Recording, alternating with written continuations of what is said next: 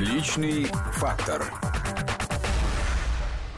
Всем здравствуйте, это программа «Личный фактор», ее ведут Анастасия Борисова. И Руслан Быстров. Программа у нас сегодня выездная, мы в гостях у замечательного человека, врача-кардиохирурга, директора Национального научно-практического центра сердечно-сосудистой хирургии имени Бакулева, академика РАН Лео Бакирии. Лео Антонович, здравствуйте.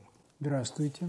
Наша встреча задержалась на полчаса почти. Вы были на операции. Как все прошло? Хорошо, у меня сегодня было пять операций, и там, в общем, двое совсем маленьких по несколько дней, а трое совсем пожилых. Так редко бывает. Вот. Ну и длинные операции, могу даже перечислить, но я думаю, что для читателя это безразлично, для слушателя, во всяком случае. Вот, поэтому я задержался, я очень извиняюсь. Все прошло хорошо, пациент Да, выздоровел? хорошо все. Ну, пациент выздоровеет. Он сегодня, мы ему э, вернули нормальное, нормальную анатомию сердца всем. Вот. А выздоравливают они все-таки в течение там, определенного времени. Конечно, сначала они сейчас в реанимацию поступили, затем а, они поступят в палату, потом какой-то период реабилитации, конечно, нужен, потому что это все операции на остановленном сердце. А это люди откуда? Москвичи или Нет, регионов? это ото всей России. А к вам попасть просто в центр? К нам, в принципе, совершенно просто. Люди попадают вот по квотам, которые выделяет Минздрав по территориям. Это первый путь. И второй путь. Сегодня целый ряд э, заболеваний высокотехнологичных э, проплачивается по линии ОМС. Таким образом, сейчас стало свободнее, конечно, в этом плане. И у вас так каждый день, получается, по 5 операций. Ну, не каждый день Или по больше? 5 Сколько у операций. Ну, у меня нет. 5 операций – это обычно так, стабильное состояние. Но у меня в жизни было несколько раз 6 операций, и три раза было 7 даже операций. Но это 7 получились как? У меня было 6 операций, и потом сказали, что донор есть. И я остался. Это обычно ночью происходит. Вот, вот тут вот в другой комнате поспал определенное время, пошел делать свои следующие пять операций на следующий день. А так, ну, бывает 4, бывает 5 операций, поэтому, ну, есть какие-то дни, когда, скажем, я не могу делать там такое количество, потому что у меня есть какие-то еще обязанности, как директора центра, как члена общественной палаты, например, вот, нас могут вызвать Министерство здравоохранения, ну и так далее. Вот, поэтому я по возможности, ну вот, например, вчера это даже прозвучало, там, когда нас принимал президент, э, там наш секретарь говорит, ну, у нас вот так получается иногда, что, ну, вот, например, Лео Антоновичу надо было уехать там и сделать операцию. Вот сейчас же у нас было это самое. А я возьми и скажи, говорю, три, а действительно три. Говорю, ну вот даже три, все расхохотались, потому что, ну, в принципе, это, конечно, как-то, наверное, необычно было. А вы как-то себе пациентов отбираете? По какому принципу люди попадают на операционный стол именно к вам? Ну, у меня пациентов отбирает несколько отделений. Есть определенный, так, что называется, перечень операций, которые я делаю. Ну, я так скажу честно, что это все-таки тяжелые операции, сложные, конечно. Это касается и малюток, новорожденных. Вот двое сегодня было новорожденных, я уже сказал. А трое людей, которые перешагнули 70-летний возраст. Для них эти операции бесплатны. Да, конечно, да, конечно, по квоте. Вот, государство платит. Леон Антонович, вы родились в семье отца-инженера, матери учительницы начальных классов. Да. Как получилось так, что вы стали на стезю врачевания? Детство у меня было очень тяжелое, потому что отца не стало, он скоропостижно скончался, когда ему еще не было 43 лет, а я поздний ребенок, ему было 39 лет, когда я родился. Вот, маме было 34, потому что у меня две старшие сестры, к счастью, они живы-здоровы. И поэтому мама нас всех вырастила, дала всем высшее образование. Родились вы в Грузии. И родился, ну, раньше это называлось Грузия, да, в Абхазии родился я в э, городе Чимчир. Вот. Но э, все сознательное детство и юность, пока я не закончил школу и не поступил в институт, я жил в городе Поти. Есть такой замечательный портовый город, который принял, э, когда происходила эвакуация Севастополя, то весь флот пришел в город Поти. Большой портовый город, он интересно дел- делится, но сейчас-то немножко изменилась ситуация. Он делился, значит, называлась часть город, где жили в основном грузины – остров, потому что там река Риони, она, э, рукава, ее рукава, она делилась, значит, таким образом было... И третья часть была порт. Так вот, между городом и портом были рукава этой речки, реки, и поэтому было три части. Так вот, значит, в городе, то, что называлось городом, жили грузины. В основном, хотя и русские были, конечно, и так далее. Вот. На острове было почти пополам, а в портовой части в основном жили русские. Ну, военнослужащие, семьи там и так далее. И, конечно, это было удивительное время во всех отношениях. Просто было очень здорово. Так все-таки как стали врачом? Как решили? Значит, моя старшая сестра, она была в этом смысле пионером, Марина Антоновна, она поступила в медицинский институт, а она была мне, так скажем, младшей мамой. У нас 6 лет разницы. Она меня в школу повела, потому что мама работала реально, ей нужно было нас кормить. И она меня повела в школу, она, что называется, была моей училкой во всех смыслах, там следила, чтобы меня кто-нибудь не отлупил на улице, потому что братьев уже не было. Ну и так далее, и тому подобное. И она, когда сама поступила в медицинский институт, она стала мечтать о том, чтобы я тоже учился в медицинском институте. Ну и вот это и произошло. А вы сами о чем мечтали? Может быть, до Да того? ни о чем не мечтал. Ну, в детстве я играл все футбол. хотят кем-то стать. Я серьезно говорю, я ни о чем не мечтал. Я, я вообще-то говоря, был повеса. Ну, в этом небольшом относительно городе, портовом, понимаете, было очень много времени. Потому что мы, мы, я учился очень легко, я учился на отлично. Для меня там эта учеба вообще ничего не представляла. Поэтому очень много времени я играл в футбол, очень много я играл в шахматы, первенство Грузии играл там и так далее. Поэтому, если говорить честно, то у нас, знаете, из города Поти дети ехали обычно поступать в Тбилиси, потому что прямого сообщения с Москвой не было. И, скажем, вот моя сестра уехала учиться в Одессу, потому что на теплоходе очень дешево было добраться до Одессы. Она там закончила вот этот медицинский институт. А у меня там был такой эпизод, что я вернулся на свою малую родину в Ачимчире, и мне товарищ говорит, первый год, когда я не поступил, товарищ говорит, а что там какие-то Тбилиси, Одесса, давай поедем в Москву. Мы поехали в Москву, он, правда, на юрфак, а я на медицинский, первый медицинский. Я поступил, а он, к сожалению, не поступил, но он потом поступил, закончил, он известный юрист очень и так далее. То есть это было желание Марины. Тогда почему кардиология? А дальше я как-то это объяснял, что, вы знаете, человек, который родился и жил в маленьком городе, он как-то, город – это центр, фактически там, скажем, одна улица или одна площадь, как было в Поте или там, скажем, было в Чимчере. И я считал, что я должен быть всегда в центре, предположим. Для меня, когда я выбирал институт, для меня не было там, скажем, он официально назывался второй, но я не представлял, как это я буду поступать во второй. Надо было поступить в первый медицинский. Я, когда приехал в Москву, случайно купил брошюру Александра Николаевича Бакулева. Конечно, Александр Николаевич, я думаю, никаким а, боком не мог себе представить, что я когда-то буду, скажем, там, его преемником, мальчишка там из маленького города, хотя он тоже из деревни Бакули сам, там музей сейчас есть и так далее. Но факт остается фактом, что я купил книгу случайно, и его а, популярная была книга, посвященная операциям на сердце. Это был начальный период еще тогда. Я там, конечно, очень многое не понимал, естественно, со школьным образованием, но когда я пришел на медосмотр в Первом медицинском институте, в общежитии на Пироговке располагалась поликлиника, и там что-то меня спросила доктор, там она увидела, что я здоровый человек – она говорит, ну а чем вы будете заниматься, чего вы хотите? И я сказал, что я хочу заниматься тем же, чем Бакулев. Она говорит, а почему? Я говорю, а потому что он лауреат Ленинской премии. Ну, мальчишка, ну не деревенский, но почти, знаете. А она говорит, а у нас есть свой лауреат Ленинской премии, Борис Васильевич Петровский. Я говорю, я не слышал. Вот Бакулева, говорю, я слышал, достал эту книжку и показал ей. Она, я ее с собой носил, чтобы значит, прочитать. Так я просто хочу сказать, что я потом Ленинскую премию тоже получил. В 1976 году. Через 20 лет после того, как он получил. Тогда, конечно, вы не могли об этом подумать. Да не, ну что нет, конечно. Не, ну это были, знаете, ну совершенно наивные представления, ну человека, который даже не понимал, где он находится. Я когда поехал в Москву, мне вот э, родные собрали 100 рублей. Ну, ну да, по тем Большие временам. деньги. Да. Я вам скажу, как они распределили. Значит, 30 рублей мы с товарищем заплатили за комнату, в которой жили, на Смоленской площади. И это были еще его знакомые люди. Ну, по 15. Нет, нет, по 30, по 30. да, по 30, да. Ну, мы там, как, ну, в общем, по 30 рублей это я mm. хорошо помню. А потом, ну, надо было питаться, ну, мы питались в каких-то недорогих, конечно, там местах, что-то домой приносили в эту квартиру, вот.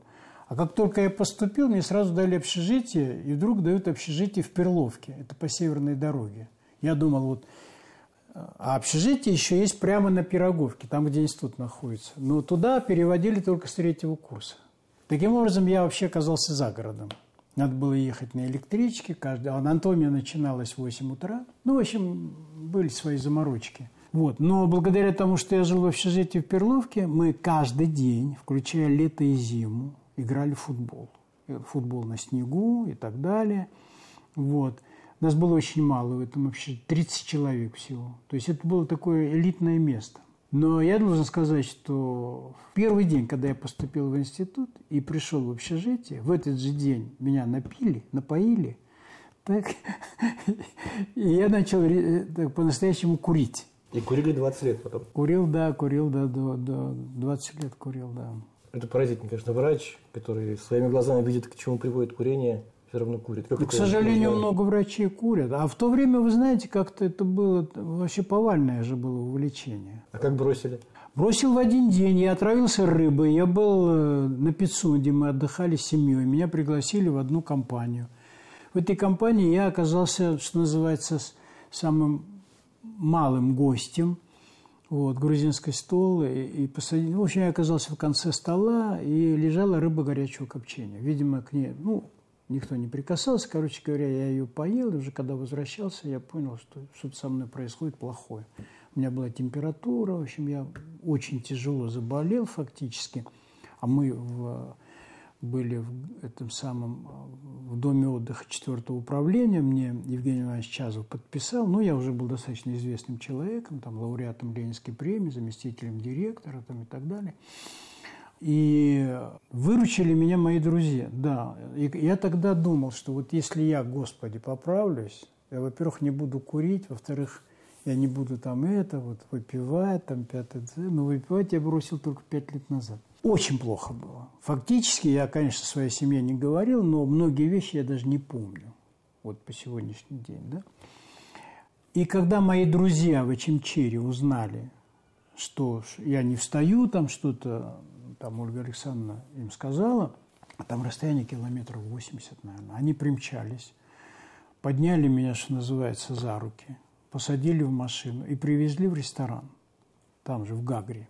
И мы выпили 14 бутылок шампанского. Ты в таком состоянии? Так вот, я вам хочу сказать. Я домой шел, во-первых, я протрезвел, потому что ушла интоксикация.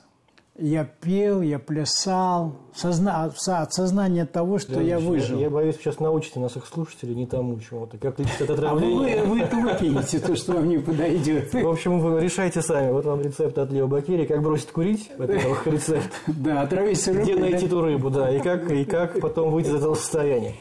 Ну вот, тяжело было, откровенно говоря, брос... ну, в смысле, не, не курить, потому что я такой человек, я очень увлекающийся. Если я что-то делаю, мне нужно повторять непрерывно, там, думать об этом и так далее. Ну и я выдержал. Мне лет 10 снилось, что я курю поначалу. Но ничего, а потом это ушло, реально как-то, в какой-то момент это ушло, точно так же, как ушло, ушла какая-то тяга к выпивке, скажем.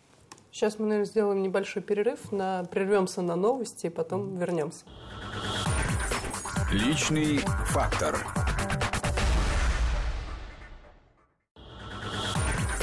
Личный фактор. Продолжаем разговор и возвращаемся в кабинет э, директора Национального научно-практического центра сердечно-сосудистой хирургии имени Бакулева, академика РАН Лео Бакири.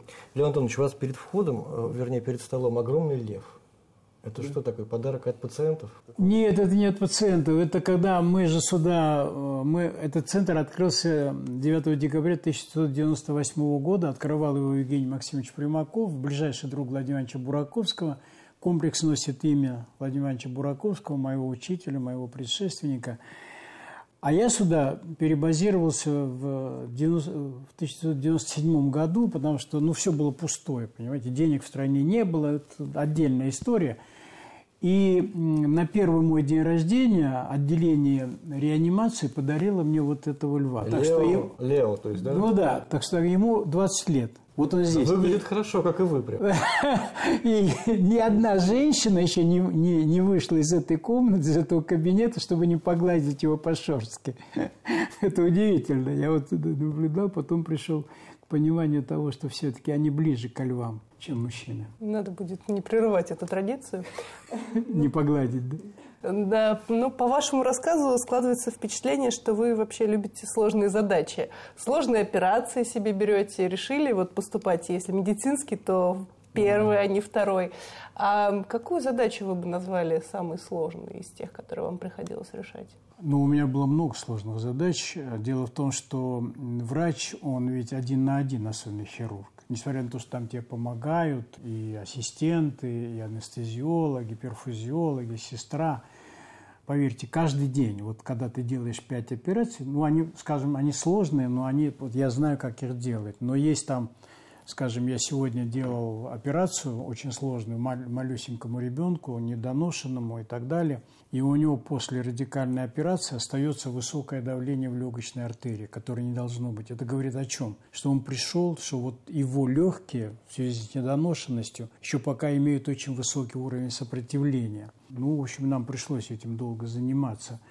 Поэтому, если говорить вот э, о таких сложностях, которые меня больше всего беспокоят, это, конечно, моя непосредственная работа в оперблоке.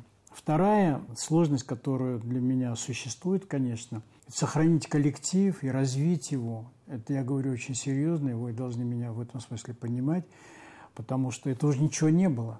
20 лет назад здесь вообще ничего не было. Вот я как раз хотела спросить, э, все-таки делать операции людям на сердце сложнее, чем, например, с нуля создать целый большой центр, который этим занимается? Знаете, вот то, что, э, скажем, мы создали, вот этот комплекс, это целая жизнь. А то, что я делаю каждый день, ну, это все-таки имеет временной характер. Если говорить, о, скажем, об операциях, если говорить, скажем, о детях, это то, что я говорю своим дочерям – я говорю, что вы о себе все время думаете, потому что детки все равно вырастут. Потому что я просто по себе сужу, по моим сестрам сужу. Тяжелейшее время мы выросли, выжили, конечно, образование получили.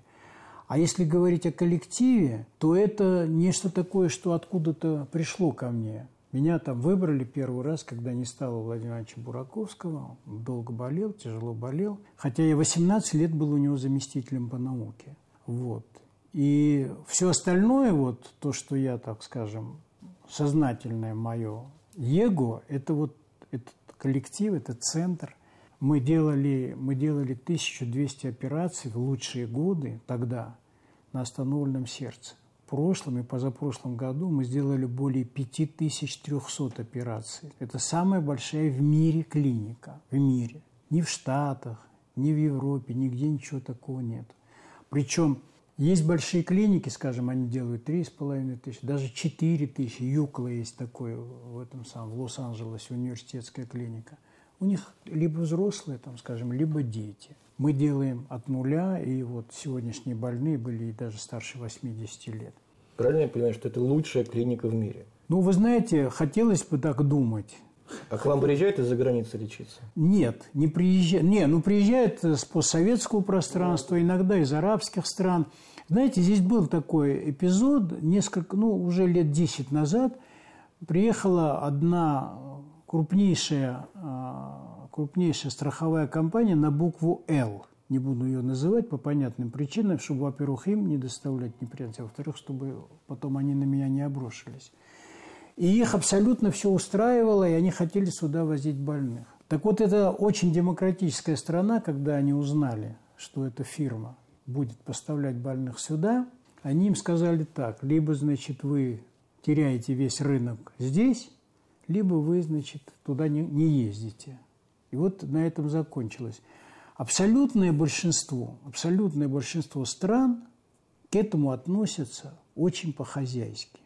То есть имеется в виду вывоз, вывоз валюты, вот в части, там, скажем, лечения и так далее, это очень строго отслеживается. Но у нас наоборот, все лечатся за границей. Ну, не все, но ну, очень кто, многие. Кто имеет возможность? Все, кто имеет возможность. А как вы это объясните, что, говорите, клиника крутая, а лечиться все равно богатые люди едут за границу? А никак я не объясняю. Дело в том, что, во-первых, они лечатся не только от сердечно-сосудистых заболеваний. Это первое. Второе, э, вы знаете, очень многие люди не хотят, чтобы знали о том, что они болеют. Но дело не в доверии, вы думаете, здесь? Третье, конечно, при том объеме негативной информации, которая последние годы, особенно последние годы, существует в прессе, человек, почему он должен верить, там, скажем, какой-то клинике? У нас, когда вот его знакомый поехал там в Германию или в Израиль, и он приехал, хотя мы знаем, сколько гробов приезжает оттуда, сколько я потом переделываю. Потом, когда они приезжают, мы переделываем эти операции. Здесь был один случай, жена ну, одного, наверное, из самых известных наших кинорежиссеров поехала там в германоговорящую территорию и сделала операцию, приезжает, звонит мне, говорит, ты знаешь, вот ты говоришь, там вы открываете грудную клетку полностью, а мне сделали мини-разрез, мне поставили биологический клапан. Я говорю, насчет мини-разреза я ничего не знаю, говорю, но насчет биологического клапана очень жаль. А ей там чуть больше 50 лет. Потому что биологический клапан живет максимум 10 лет. А механические клапаны у нас еще до последнего времени были те плохие клапаны, которые ставил Александр Николаевич Бакулев. Представляете, сколько лет они? Если человек нормально принимает там разжижающие препараты, антикоагулянты. Ну вот, кончилось тем, что она через неделю звонит, плачет, у меня там опухоль на этом месте, пятое, двадцатое. Приезжай. Ну, приехала, там, здесь сидит. Я говорю, давай телефон этого хирурга. Значит, я звоню этому хирургу, по-английски мы с ним, я представляюсь, он говорит, я не знаю, а в чем дело, говорит. Я говорю, вы знаете, вот такая-то больная у вас была, и, в общем, у нее, говорю, разошелся шов, и, в общем, все наружу там. Он говорит, я ей говорил, чтобы руками не, особенно не размахивала там, значит, сделать операцию и не размахивать руками. Ну, неважно. И, в общем, я не знаю. Я говорю, вы знаете, что если я сейчас в средства массовой информации скажу фамилию пациентки, говорю, от вашей клиники не только наши люди откажутся, но и ваши тоже, говорю. И друг он говорит, ну, доктор Бакири, ну зачем же вы так? Я же у вас был в клинике, видел, у вас замечательная клиника. Пусть она приедет, я все бесплатно сделаю. Поехала она. Значит, опять они эту значит, скрипку поставили, опять у нее все лопнуло через неделю – Туда не поеду, она говорит. В общем, я попросил, позвонил своему другу в институт Склифосовского, поскольку это уже была речь об этой самой, о грудине. И мы сделали обычным методом, как это делают и американцы, и мы делаем здесь. Все, вот уже года полтора прошло, там ни духа, ни слуха, как-то видел, значит, спросил, все, говорит, замечательно, все. Но остался вопрос к клапану, понимаете, который будет деградировать. А его поменять нельзя уже? Нет, его можно поменять, но, но это повторная будет операция, понимаете? А первую свою операцию вы помните?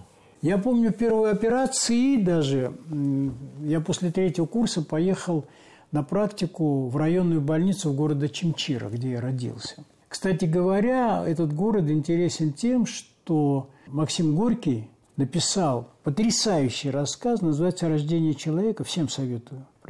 События происходили именно там. Так вот, я поехал туда, на практику. После третьего курса день и ночь пропадал в больнице. И в конце концов там на какой-то день, я их не просил, там были два замечательных совершенно хирурга, Лапуров, Лапуриди и Хвичья. И они дали мне сделать аппендэктомию. Вот. Вы даете аппендицит? Аппендицит. Потом еще раз дали, потому что я все время с больными, я не уходил домой часто и так далее. Ну вот, а первую операцию я сделал, э, ну потом я работал в 4-й градской больнице, когда был аспирантом, но это тоже уже не в счет. А здесь я так начал оперировать где-то, а, я думаю, что это был, наверное, 70-й год. Мы сейчас вернемся к этому моменту, прервемся, еще одну паузу сделаем и продолжим разговор с Лео Бакерией.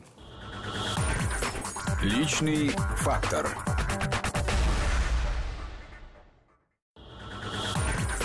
Личный фактор.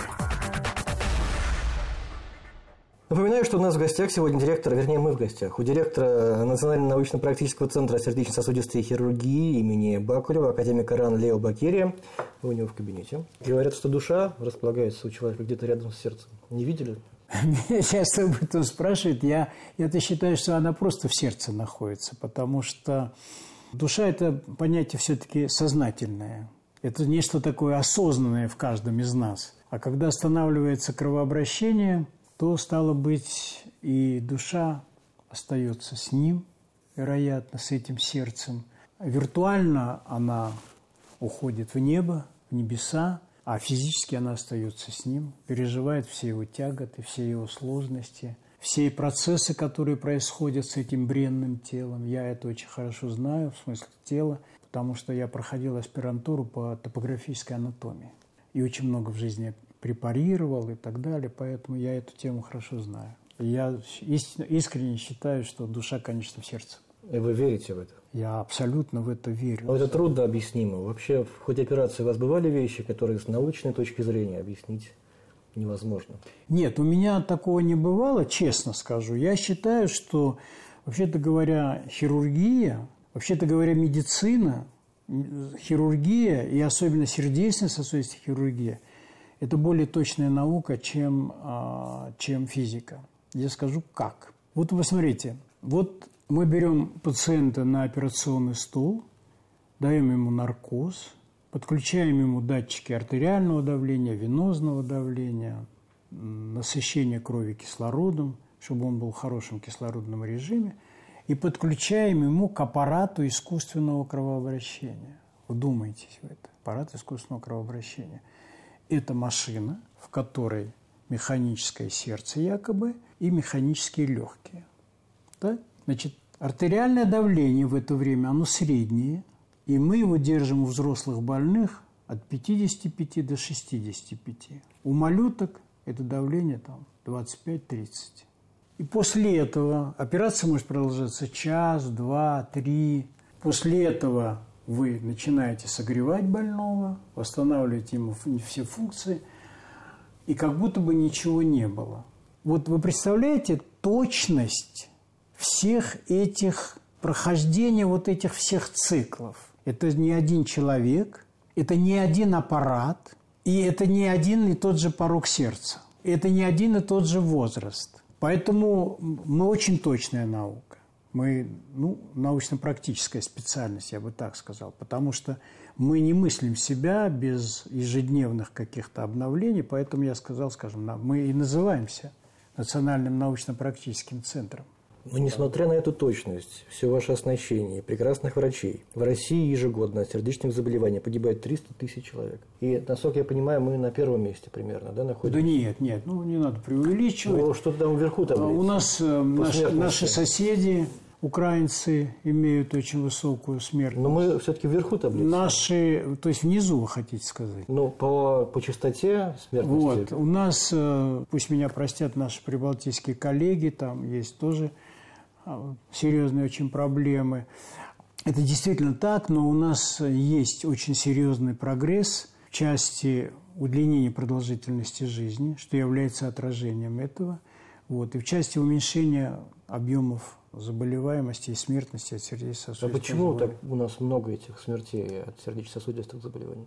Ну, мы ведь считаем себя страной парадоксов, знаете. Говорят же, что умом Россию не понять. Мы много пили, почти повально курили. Почему в прошедшем времени про это говорите? Сейчас я, я считаю, что у нас ситуация меняется, реально. Вот по статистике знаем, что меньше стало и курящих, и пьющих, и так далее. Но надо все-таки учитывать фактор, климатический фактор. Мы живем, у нас большая часть населения живет не в очень благоприятных климатических условиях. Очень длинный зимний период, когда малоподвижный образ жизни и так далее – но я думаю, я думаю, что я, конечно, до этого времени не доживу, что мы, э, мы, знаете как, у нас интерес к здоровому образу жизни очень большой. Я вчера приводил это на встрече общественной палаты.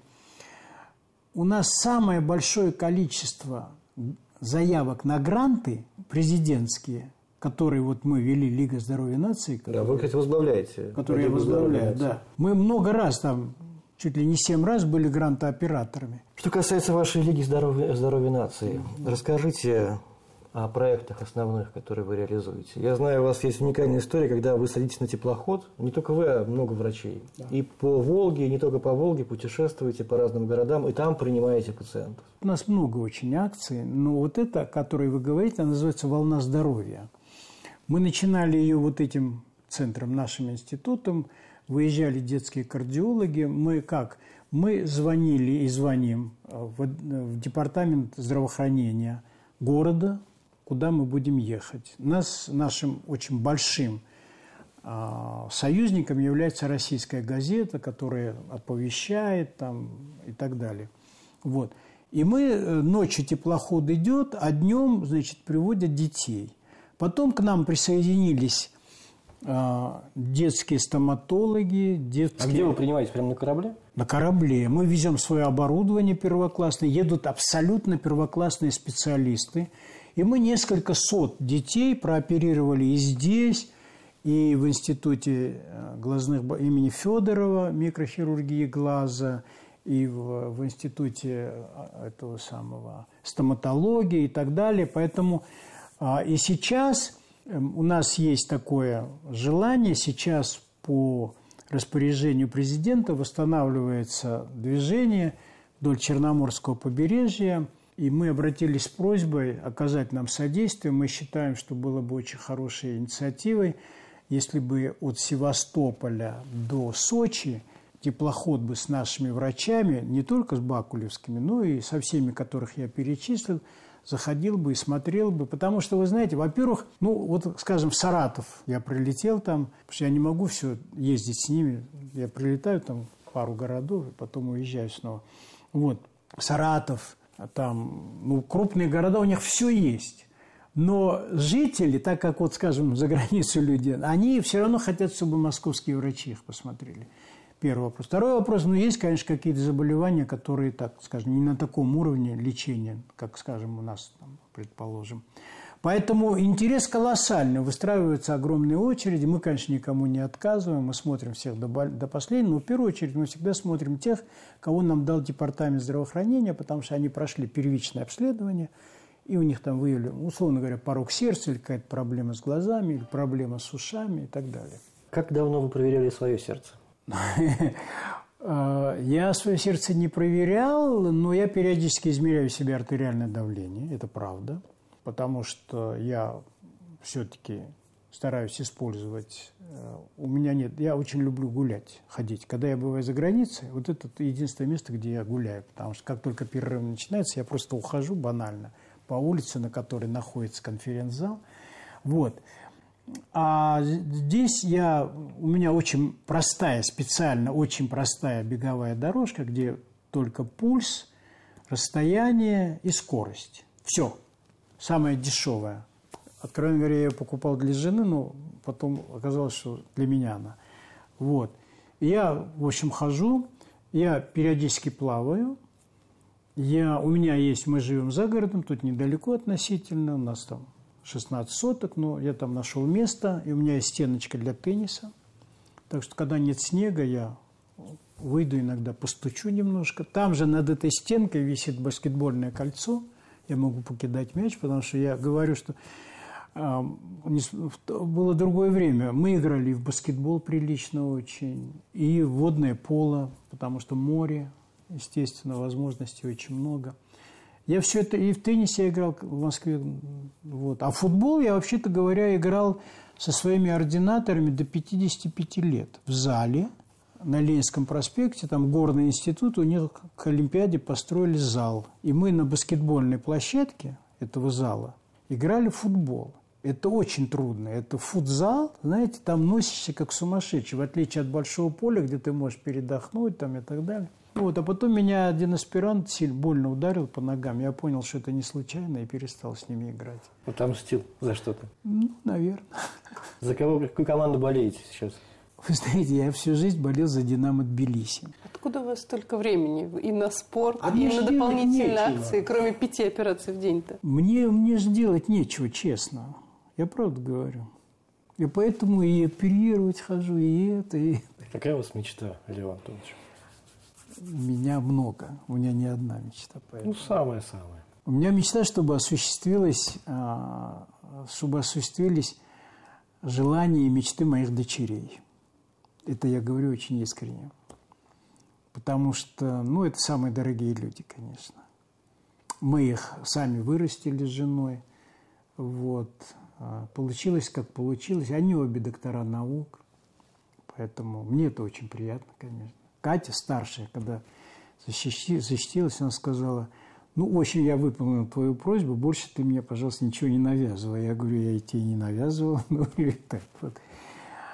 А, конечно, хотелось бы, хотелось бы, чтобы вот этот центр имел устойчивое развитие. Ему все-таки уже много лет. Это проект 1978 года. Вот. И хотелось бы, чтобы нашелся вариант, который позволил бы и новые операционные сделать, и новые реанимационные залы сделать. Вот. Если говорить в личном плане, то у меня есть определенные задумки. Это связано и с э, написанием монографии, и, может быть, нечто такое, что надо обязательно сказать. Потому что я много раз сталкивался, что фальсифицируют факты, которые непосредственно связаны, скажем, были с моим участием. Ну что ж, надеемся, что мечты ваши осуществятся. Да, конечно. Спасибо большое. Спасибо. Спасибо. Мы были в гостях сегодня у директора Национального, Национального научно-практического центра сердечно-сосудистой хирургии имени Бакулева, академика РАН Лео Бакирия. Личный фактор.